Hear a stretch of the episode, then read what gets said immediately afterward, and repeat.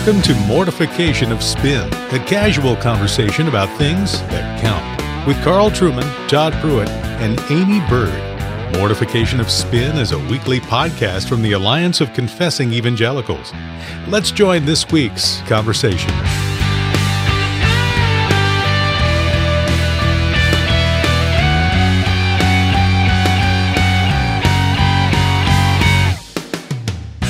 Well, thanks for joining us today on Mortification of Spin. My name is Todd Pruitt, and I'm joined as always by my friends and co hosts Aimee Byrd and Carl Trueman. And uh, today, uh, we want to spend a little bit of time dealing with a question that we received from one of our listeners, and it's a good question, and it's it's a question we receive periodically. It's it's a question that's related to a lot of other questions we receive.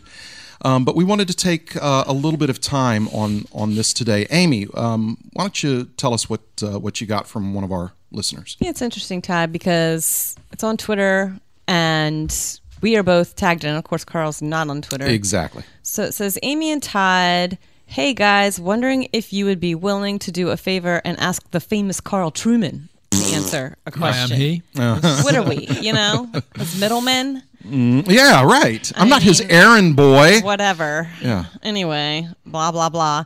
I'm taking a class with Dr. Van Hooser on the essentials of Reformed theology. How would Carl answer what makes one reformed? Uh, other than good hair. Yeah, well, you and I would not be reformed on that uh, score.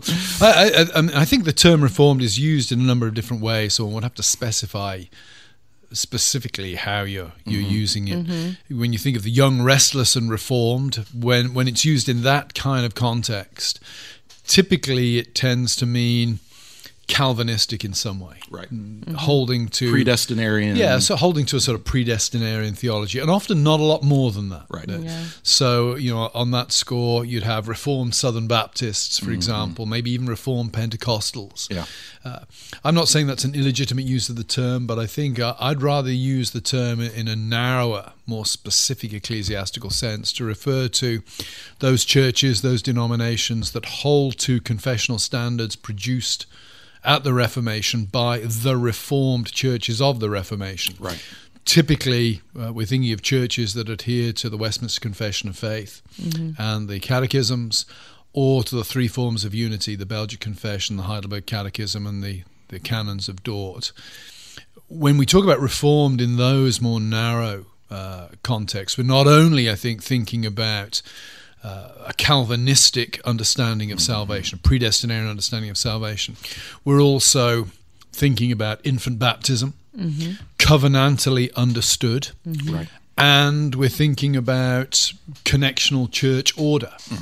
Churches that uh, have a territorial view of the church, a, ch- a view of the church that uh, sees church governance as having uh, relevance beyond simply the local congregation. So mm-hmm. Presbyterian and, and Reformed churches in, in that sort of context. And I would want to add a further dimension to that and say that when I think of Reformed, by adhering to, to those 16th, 17th century confessions, I'm also thinking of traditions of Christianity that connect themselves back to the early church, mm-hmm. because I mm-hmm. think the Reformed Church has a Catholicity to it, that it self consciously connects uh, back through the Middle Ages to the creeds of the, and the of reformers early church. and the reformers certainly do that. When Yeah. you read Luther and Calvin, um, it's a, it's it's amazing. If if you weren't already aware of this, it was for me early on when I started reading Luther and Calvin. I was amazed at how many at how much they referenced the patristics. yeah. Right. Yeah. Kept going back to the church fathers, and that was incredibly helpful for me Yeah. early on. Isn't that the point of the word reformed? Yeah, exa- exactly. Is is that um, th- they they were not looking to invent something new, but to mm-hmm. recover something old. Right. Yeah. So that's where I would go and answer that question. Say, if it, whatever reformed is things are, and obviously, you know, Dr. Van Hoos is a friend of this program. We've had him mm-hmm. on, and I don't know exactly what he's teaching, but my mm-hmm. guess is that his understanding of reformed essentials, reformed distinctives, would track back uh, in some significant way to the, the kind of priorities and emphases one finds in the Westminster Confession, Right. Uh, the three forms of unity, or even the Anglican 39 articles that I would argue are reformed to an extent Right. in their theology. And he really you know writes a lot about the the solas Yeah. from Yep. from the Reformation. Yeah. So, uh, w- one of the big concerns of the reformers was, of course, the reform of, of worship. And so it was interesting. I was in Scotland recently, and um, I will add that we have Carl Trueman's much better half with us in the room today, Katrina, who is gloriously Scottish. So much better than those annoying English people. So much better. and um, I mean, just less pretentious, kinder. And when it comes right down to it, the Scottish, for all of the accolades that English accents get over here, the Scottish accent is kind of it's uh, it's it's up another notch. Anyway, en- enough of that. But but when I when I Enough about how Carl married up. exactly. When I was in, my, my wife and I had had the privilege of being in Scotland recently, and one of the things that was really interesting about being, for instance, in in Edinburgh, was going into St Giles uh, Cathedral, and of course, originally a Roman Catholic cathedral, and and um, incredibly ornate, incredibly beautiful, um, but of course in, in the years of, of reform there in Scotland, and of course, uh, uh, Knox was the, the minister at St. Giles from like 1560 till his death in 72, um, uh, w- would have also gotten rid of a lot of things that were uh, that, that would have been in that uh, cathedral. So there was a, a tremendous concern to reform the, the the worship of the church. And so if if if somebody's wondering, you know, how how, how do I be you know reformed or, or, or what do I need to be looking for in a reformed church?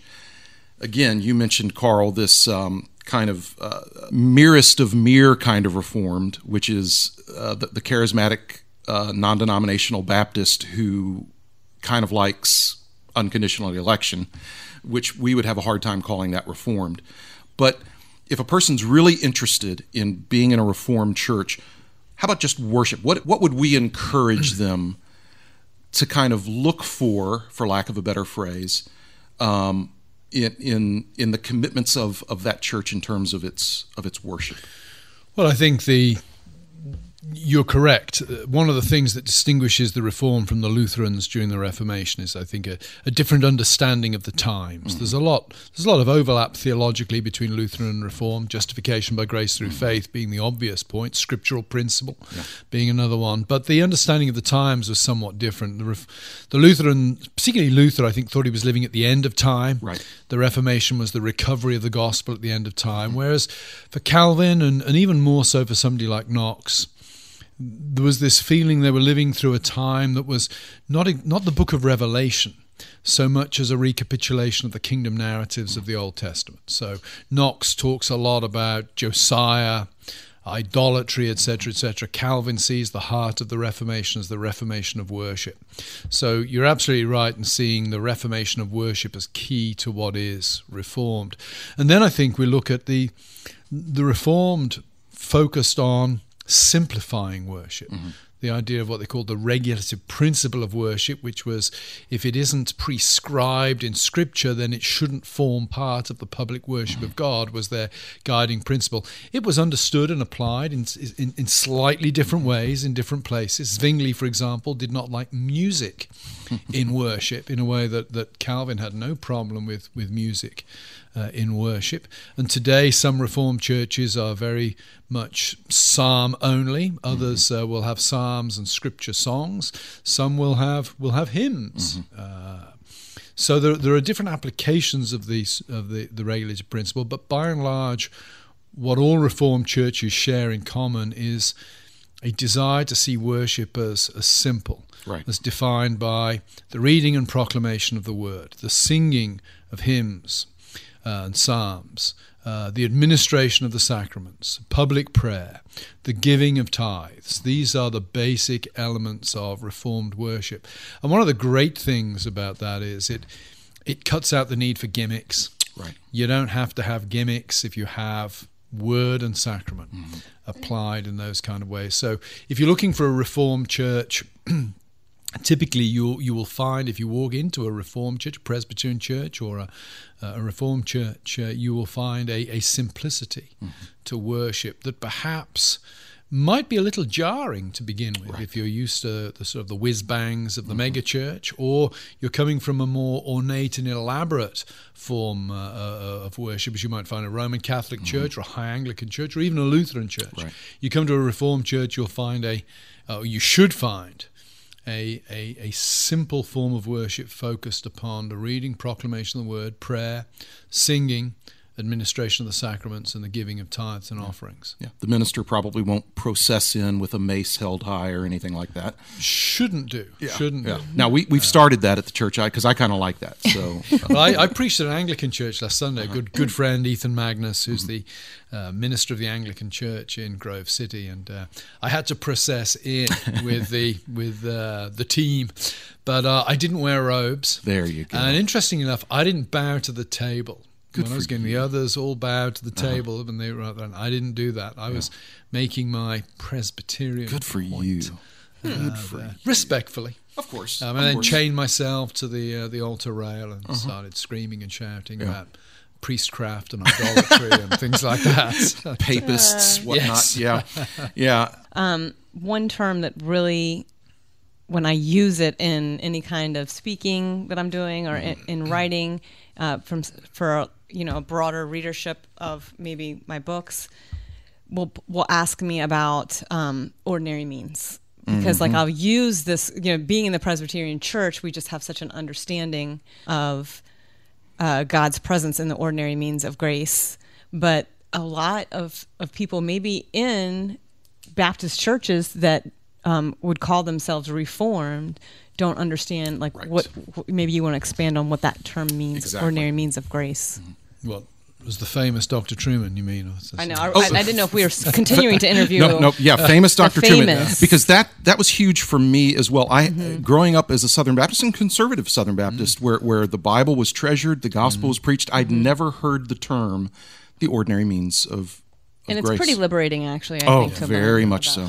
And, and the ordinary means of grace are the word and sacraments of the church. And the idea is that God has, although these are very humble means, outwardly speaking, the preached word, bread and wine, water in baptism, although these are very ordinary and humble outward means, uh, these are the things that the Lord has chosen to use powerfully for the extension of his kingdom, the transformation of his people. And because he has chosen to, we might say, to bless these particular things in that way, therefore, you know, we don't have to do the Ed Young riding down on the motorbike onto the stage. We don't have to have the 90 day bed in or whatever. Right. You know, the, the kind of, uh, dare I say it, really childish gimmicks that are used to build the church. These are not things, you know, the Lord may choose to bless anything extraordinarily uh, to bring somebody to uh, into into the kingdom, but we should expect typically that He uses the proclamation of the word, baptism, and the Lord's Supper. I Those are the things really that He's attached because in to. our time we are exposed to very extraordinary means. I mean, just you know, my cell phone is a pretty extraordinary means Mm-hmm. of communication. Um, but really, we can get all caught up in how extraordinary the the means are, Mm-hmm. but it's just really basic data most of the time Yeah. that we're getting off of here. There's nothing Yeah. transformative in a positive way um, through those extraordinary means, and and then we come and we're called to worship, and God blesses us through these ordinary means with extraordinary grace. Yeah, yeah. Michael Hanby, the, the, the Roman Catholic uh, thinker and theologian, uh, uses this phrase "technology is ontology" to mean that the, mm, you know, the mm-hmm. technology of the world in which we live shapes how we think and exist, and and that's a good way of thinking about this because we live in a very technological world. We live in a very technique-oriented mm-hmm. world, And they're the te- mediators. yeah, and the, mm-hmm. the temptation is. I mean, I remember sitting on a panel at Southern Seminary some years ago with a group of megachurch pastors, and I was there. you were there, and there was the president, I think, of the Free Will Baptist Uh-huh. uh, seminary or college, and it was an interesting panel. Uh, Yeah. There was uh, J.D. Greear, um, a rap singer whose name I can't remember, uh, and Josh Harris, Harris. Russell Moore, then myself, and, and the gentleman And from and, the and then a, a an Arminian. Yeah, an Arminian, and we were being asked various questions about, I suppose we would say about church growth, mm-hmm. and interesting that myself and the Arminian mm-hmm. every time we're asked a question, we basically said, well, look, this is what Paul says in. Right.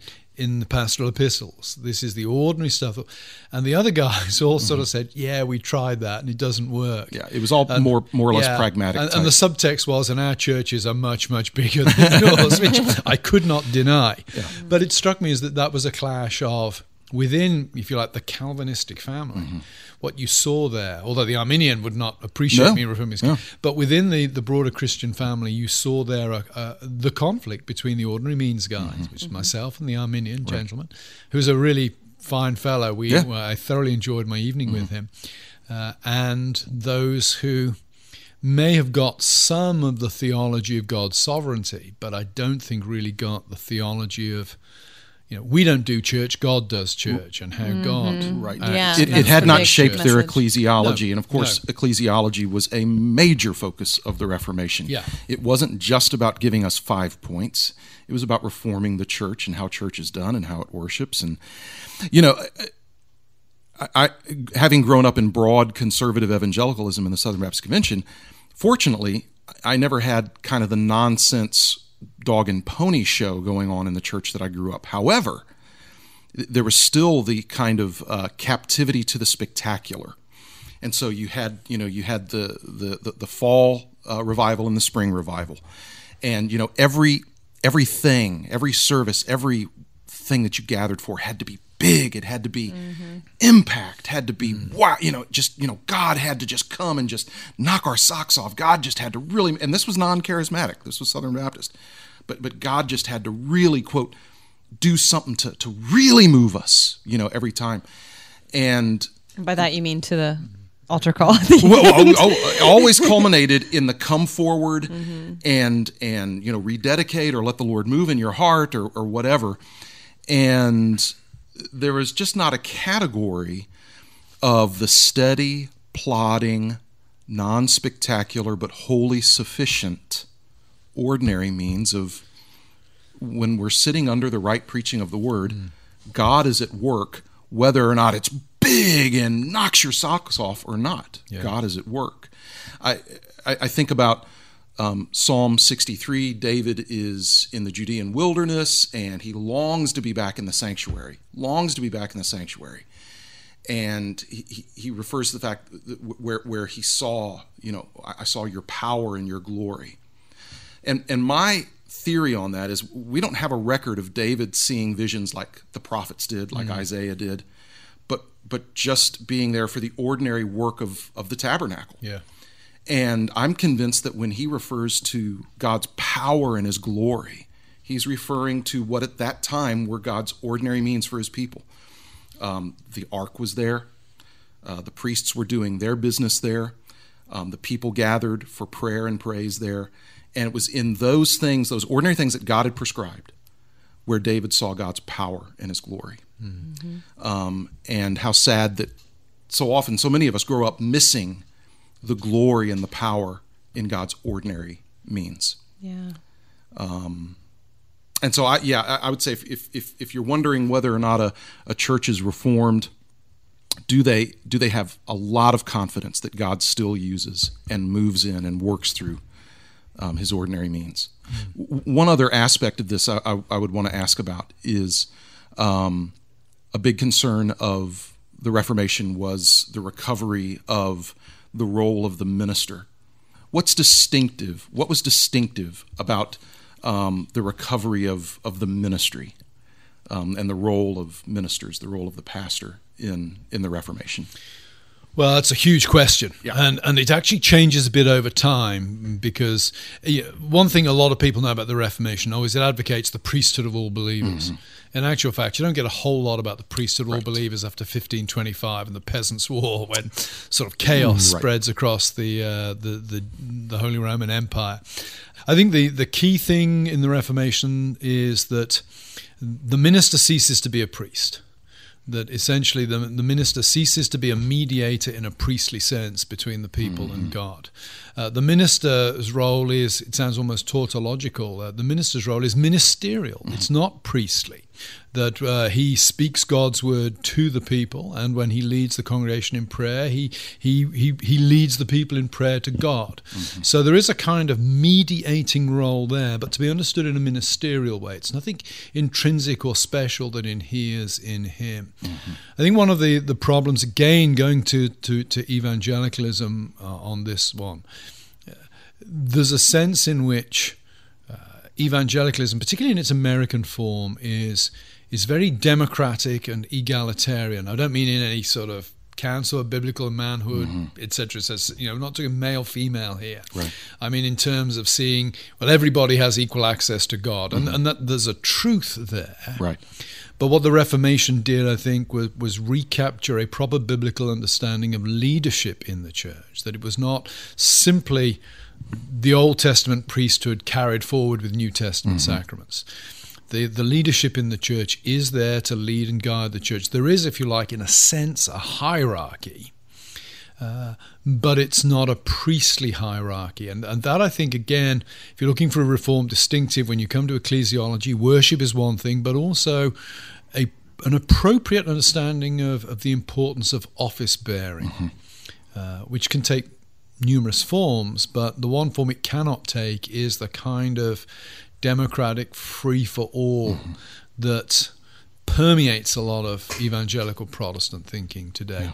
The flip side of that, I've, i say this to students in class, of course, is that sometimes in Presbyterianism, we can so exalt the role of the minister in opposition to this democratic egalitarianism mm-hmm. that we, we almost end up with a new priesthood. Right. Right. So, you know, the, the problem in our day is not the problem it was in the Reformation. In the Reformation, they were trying to make the priesthood into a ministerial ministry. Mm-hmm. I think our problem today is we, we're trying to get we need to get away from uh, radical democracy, and that can lead us to to overemphasizing right. the the special role of the minister. Yeah, and if I could get nitpicky about a trend in some corners of my own denomination, please do. Please do. it, it, it, ties in with this very thing. Is that uh, some of the one of the issues that some of us in the PCA that are concerned look at is is is kind of a um, a, a new rising clericalism where the role of the minister can almost start to look a little priestyish. And so, one example I have of that, I was I was at a PCA church for a um, a, special event recently, and there and there was a worship service, and there was communion served, Lord's Supper. And the way that they, this is a PCA church, the way that they practice the Lord's Supper, is that the the people there in the church go up and individually receive. They hold out their hands and receive the bread and then go down and hold out their hand and receive uh, the cup from the hands of, of a pastor. And I, I, I really had a hard time with that. It's kind of an Anglican approach. And and ways. again, it was and, and Anglicans they don't call them I mean they're priests, right? You know, and and that and you know, as Presbyterians, we don't call them priests, and they're not to function as priests. And so it really bothered me to be in a Presbyterian church finding myself holding out my hand to receive a wafer from uh, the pastor. And and I and I say that only to say if you're joining a, a Presbyterian church and you're going, you know, I, I you know, I'm looking for a, a, reformed approach to pastoral ministry. Just um, you know, again, look for those things. Do, do, the ministers of the church understand themselves as as ministers um, and and not as priests? If you want a priest, you can go to a, an Anglican church uh, where they'll have a, a priest for you. But I'm not a big fan. so anyway, if anybody uh, uh, knows where I'm from and they can start to triangulate the church where I, I was, then they can feel free to, to do that. What, what he just said. I was no, I was actually going to say you can take the boy out the Southern Baptist Convention. So let me cannot let me, take the Southern let Baptist me ask, Convention out okay, of the boy. Okay, Trueman. Then let me ask you this: When you were pastor at Cornerstone, would you have administered the Lord's Supper that way? No. Okay. Uh, I, I, it's it's a tricky issue. Uh, I I was at an Anglican church just two weeks ago mm-hmm. preaching, and that was how the Lord's Supper. was If I was at an Anglican church, I took it, I would have been okay. Um, you know, the issue of integrity with one's tradition is a yes. tricky one, but I would say to to a church like that, you know, if your minister wants to be an Anglican, mm-hmm. why doesn't he just be an be Anglican? Be an Anglican. There's good people that are uh, Anglicans. Yeah, there are good Anglicans out there, and it's my argument on Lent. Lent uh-huh. doesn't make sense in a Presbyterian context. I got into trouble for saying that. And every year, somebody reprints my article on that, and somebody oh. contacts Oh, yeah. me either to P- there's say, PCA pastors here," that or- love Lent out um, there. They love it. Yeah, if you want to be an Anglican, be an Anglican. Right. The Anglican Church in this country needs support, so please be one. I I I worry when people alter tradition like that. The, the suspicious part of my mind goes to what's really going on. Is Right. it just this isolated bit of the tradition you want to tinker with, or is there a major transformation taking place? See this this discussion right here Mm-hmm. opens up a whole can of worms of more questions for me. Uh, One I'm thinking of though is just what did communion look like in, during the Reformation? Like how did they? Mm-hmm. Yeah. I mean, They had a have salad bar. They had a salad have- bar, and it was You know, I just have questions Right. about Well, that. Knox would have had a table. Mm-hmm. mean, he wanted Mm-hmm. to sit around a table and have communion, so it would have looked somewhat like a 16th century meal, I Mm-hmm. guess. Uh, and the big issue for Knox, of course, was kneeling at communion. That was where he ran foul of the Second Book of Common Prayer because kneeling was retained as a practice, Mm-hmm. and Knox objected, preached against it in front of the, the young King Edward VI. Mm-hmm. Uh, so kneeling was a big issue for him because it implied in the context of the 16th century, it implied worship of, of Christ in the elements. Mm. Mm. I'm not sure that your average Anglican No, today, yeah. needing Right. to receive mm-hmm. communion, is is worshiping the elements. No, you know, I think there are contextual mm-hmm. factors there that would lead Right. me. You know, I was wondering the other week when I was at the Anglican church if they knelt to receive communion, would I? Would I have knelt to receive the mm-hmm. elements? I'm not sure, Yeah. but I certainly didn't. Would not have regarded the other friends there as sinning if they did kneel to receive communion. But I wouldn't want to implement it in a in a Presbyterian context. I mean, and then there's the question of. I mean, now we do so many different, you know, wafers and all these different things, and grape Ooh, and juice gluten-free. gluten free. I mean, so Ooh, there are a lot of differences still. Funyuns. Oh man, yeah. Cruella Deville's bless husband me. refers to the transallergic community, and I think that that sums up some of the objections to. Uh, no, not everybody has Crohn's disease. yeah, I know. My husband says he's allergic to uh, gluten free. I'm, a, I'm allergic to vegans. I have to say, this is uh, Yeah, so I don't know. I mean, I just even in thinking in a reformed church, uh, how similar is our Lord's Supper to beginning reformed churches? Uh, you know, I don't Ours know a lot just like about it. what it Our- looked like, yeah. but I I have some suspicions that, that and, there are a and lot I of think we have to allow that there's, you know, it's one of those areas where there's uh, a certain amount of freedom. Mm-hmm. I mean, in the, in the first century, they would not have taken the Lord's Supper in any way that looked like Knox took it in the 16th. They'd probably been reclining Mm-hmm. Right, and then on go back to the or something. exactly the So, early church. uh, It's there like- is a there's a lot of cultural Mm-hmm. makeshift. But as I say, what I get concerned about with things like the intinction debate is, Yeah. is not so much intinction in isolation Mm-hmm. as how does this fit into a bigger vision of what's going Mm-hmm. on? Why do you suddenly want to do intinction? Mm-hmm. Yeah. So it's my kind of conspiracy theory Mm-hmm. suspicion. Well, here's kind of another rabbit trail in that rabbit trail. Um, during communion, Mm-hmm. everybody is extremely solemn. Mm-hmm. And I understand that um, examining yourself Yes. Mm. element to it. But then I also think of, you know, when Christ instituted it, and I, and I also think of the Emmaus Road, and I also think of, you know, the next time that we eat bread with the mm-hmm. Lord, the rejoicing mm-hmm. that we're looking forward to in our remembrance as well. Like, and, and when you think of them having the love feasts in the early church, But we're Presbyterians. We rejoice in a very solemn, ah, Yeah. so it, it- like it, I struggle with like I'm like wa- wanting to look around and smile 'cause you're at sup- everybody. Oh, like, no, no, no, no, no. that's because you're super. You're superficial. This Because is wonderful. superficial. Aimee, you're getting hysterical. we are going to be on the I- new heavens and the new earth, ah. you know, doing this. So I just Mm-hmm. And I- great everlasting feast. So I I think I get that. I I hmm, part of me wants to affirm that and yet I also want to say when the apostle Paul says watch it or God might kill you. Yeah. Shouldn't we be doing that work Some have fallen asleep. leading up to it? You know, shouldn't we be Well- preparing Well, that's what the to come at to the the table table? Like Sure. we should be doing that work. I agree. But I, you Like he says, when you come. Mm-hmm. However, however, um, I, I I think that I mean clearly there's going to be rejoicing in that great eternal So I'm not- seventh day am or, I not reformed day. enough in my- You're not reformed enough, and that's understandable. You're in an OPC church, but um, You can take the girl out of the Bible Baptist Church, but you can't take the Bible Baptist Church out of the girl. no, No, I mean, Bible people are gonna- is very Yeah, Welch's. No, no, people are going to think I'm, I'm saying don't rejoice in the Lord's Supper. I'm certainly not saying that. Mm-hmm. However, I do think that this side of glory, a solemnity is probably what's appropriate Uh, because w- when I'm thinking through and considering my sin Mm-hmm. and the gravity of it, in the communion of the saints though of that you know i don't know just it's not just me and god at that moment that's right. That's right. it's a whole communion You're of the absolutely saints. right. Yeah. Okay, I will. I will give permission for a brief smile Okay, during thanks. the Lord's Supper. No, no fist pumps. no, no, fist not at all. i'm not i'm not asking for fist bumps but just hey i don't know yeah No, no. So I- very American. Yes, So I- very. Uh, whatever Everything I mean, has think to of be the kind early of church That is- Disneyfied in some sort of. You oh man oh Okay. whatever Carl, be patient with Aimee. She oh is- wait i'm she- supposed to be wrapping this thing up You already. are. yeah, wrap we're waiting up. on you. Uh, maybe I'll cut you short now. We're waiting My on you. authoritative voice to close this podcast down. Oh, yes, this feels good.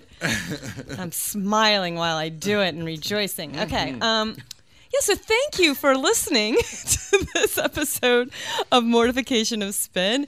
We really appreciate the questions. As you can see, we, um, you know, just kind of have this very cat Todd's getting up right now while I'm talking. I think it's because I said the word authority. Yeah, I, am disobeying you. Oh my goodness.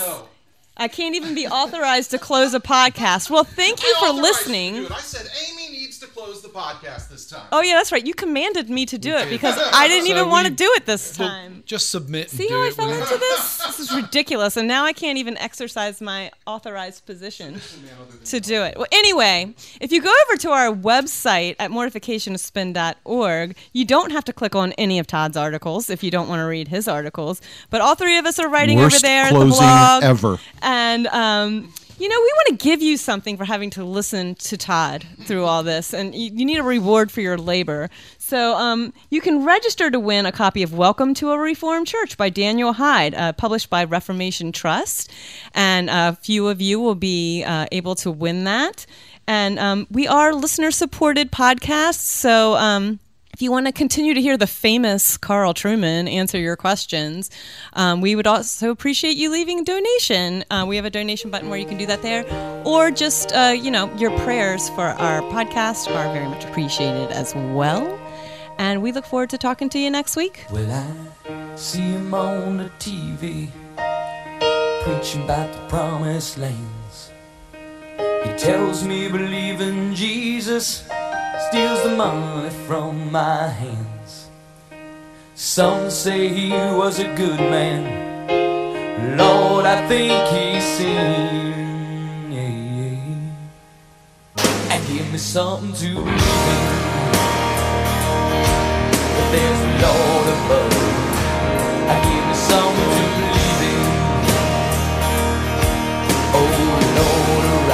Thanks for listening to Mortification of Spin, a podcast of the Alliance of Confessing Evangelicals. To read more on hard hitting topics like this, visit the podcast page and blog at mortificationofspin.org, where we'll have links and other articles from Aimee, Carl, and Todd. And while you're there, please subscribe and consider making a donation. And be sure to listen next time when Carl, Todd, and Aimee talk about in any relationship you have these struggles i don't think that is the the main or dominant understanding of what desire means mm-hmm. that her desire is more general she'll still love a husband and want to be married despite the fact that historically across time and across cultures husbands have had much more power over women That interview is next time. Join us then.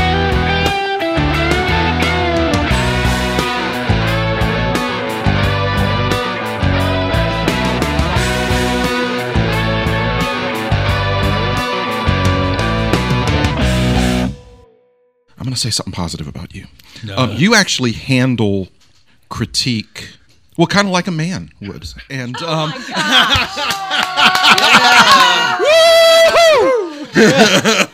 no, you You're an honorary guy. Does that We mean there really is going to be a push-up um, competition? You you you possess you possess you possess some of the emotional maturity that typically men do, and so that's really good, Aimee, that you rise above your womanhood to possess some of the qualities that typically are reserved You're for men. You're incapable of complimenting a woman. And so, thank you for not being so hysterical, A- Aimee. Aimee, now Baby listen, steps. Somebody Aimee. hold my beer. He just A- said A- hysterical. Aimee, let's let's be rational now, Oh Aimee. Okay. Uh, no, no.